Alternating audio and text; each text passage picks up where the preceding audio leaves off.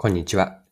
アクシスの代表をやっている多田翼です。今回は人口のサーフィン施設を取り上げて、そこから学べることですね。マーケティングでの顧客設定と価値提供について、こんな話を学びとして得られるなと思ったので、マーケティングについて見ていきましょう。それでは最後までぜひお付き合いください。よろしくお願いします。はい。今回ご紹介したいのは、神戸市内にある人工サーフィン施設の神戸レイズです。サーフィン用の波が人工で作られてサーフィンを楽しめる場所です。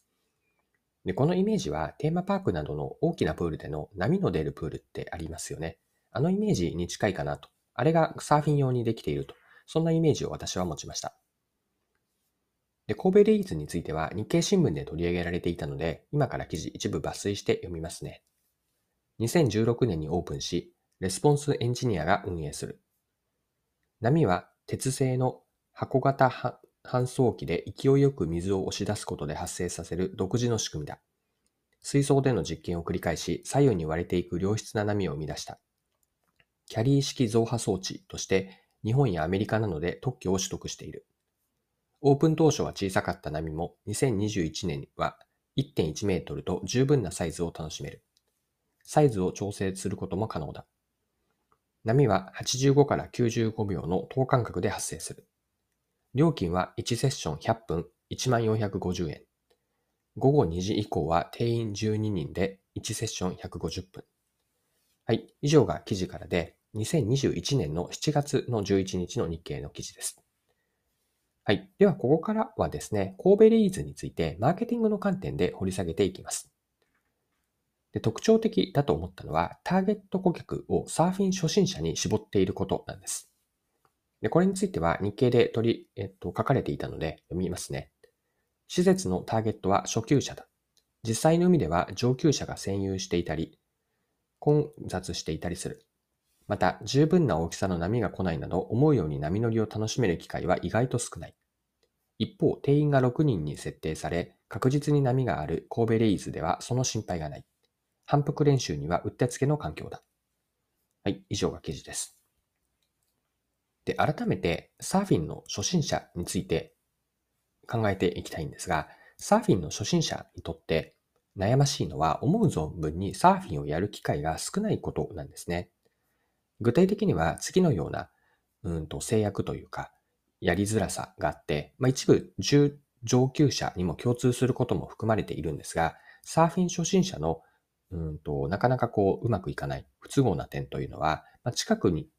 海がないアクセスしにくいというのはまずあるだろうし、また海へ行っても他のサーファー、特にそこに通っている上級者のサーファーにはついつい遠慮してましてしまうと。また、良い波がなかなか来なくて、波が来ても上級者に譲ってしまったり、あるいは中上級者たちはすでにこうコミュニティができているんですが、初級者、初心者というのはその輪に入れず疎外感を感じてしまうと。まあ、こうしたサーフィン初心者のいわゆる不都合とか不満、不便なところ、負に対して、神戸レイズは人工サーフィン施設によって解説、解決しているんです。それによって神戸レイズが顧客、ここで言っている顧客というのは想定しているターゲット顧客がサーフィン初心者なんですが、顧客にもたらす価値は何かというと、まずですね、神戸市内でアクセスがしやすくて、具体的には神戸の中心地より車で20分と公式サイトに書かれているんですが、アクセスしやすいことこれも人工サーフィン施設を街中に作っている価値だと思います。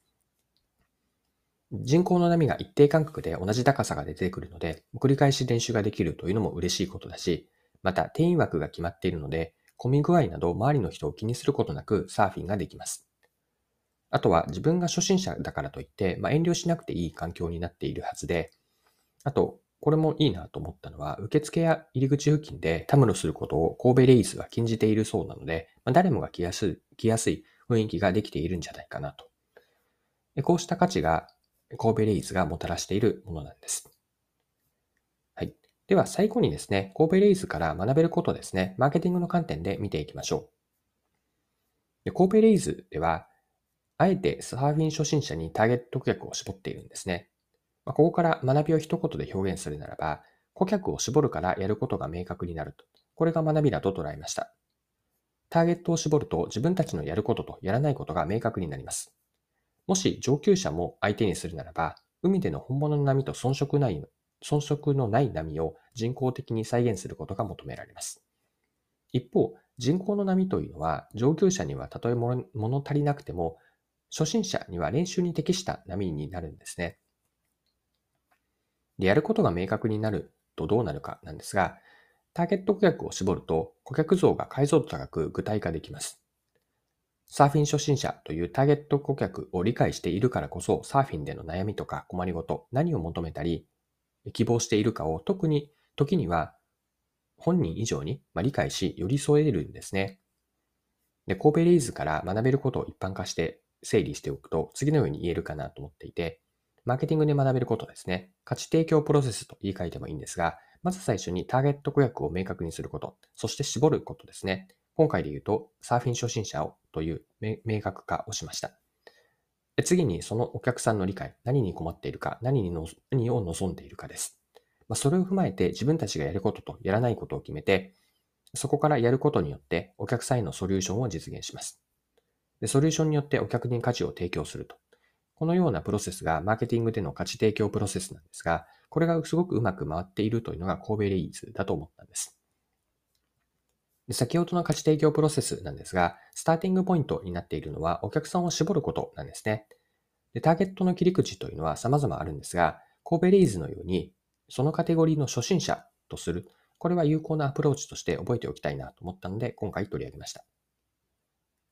今回も貴重なお時間を使って最後までお付き合いいただきありがとうございました。それでは今日も素敵な一日にしていきましょう。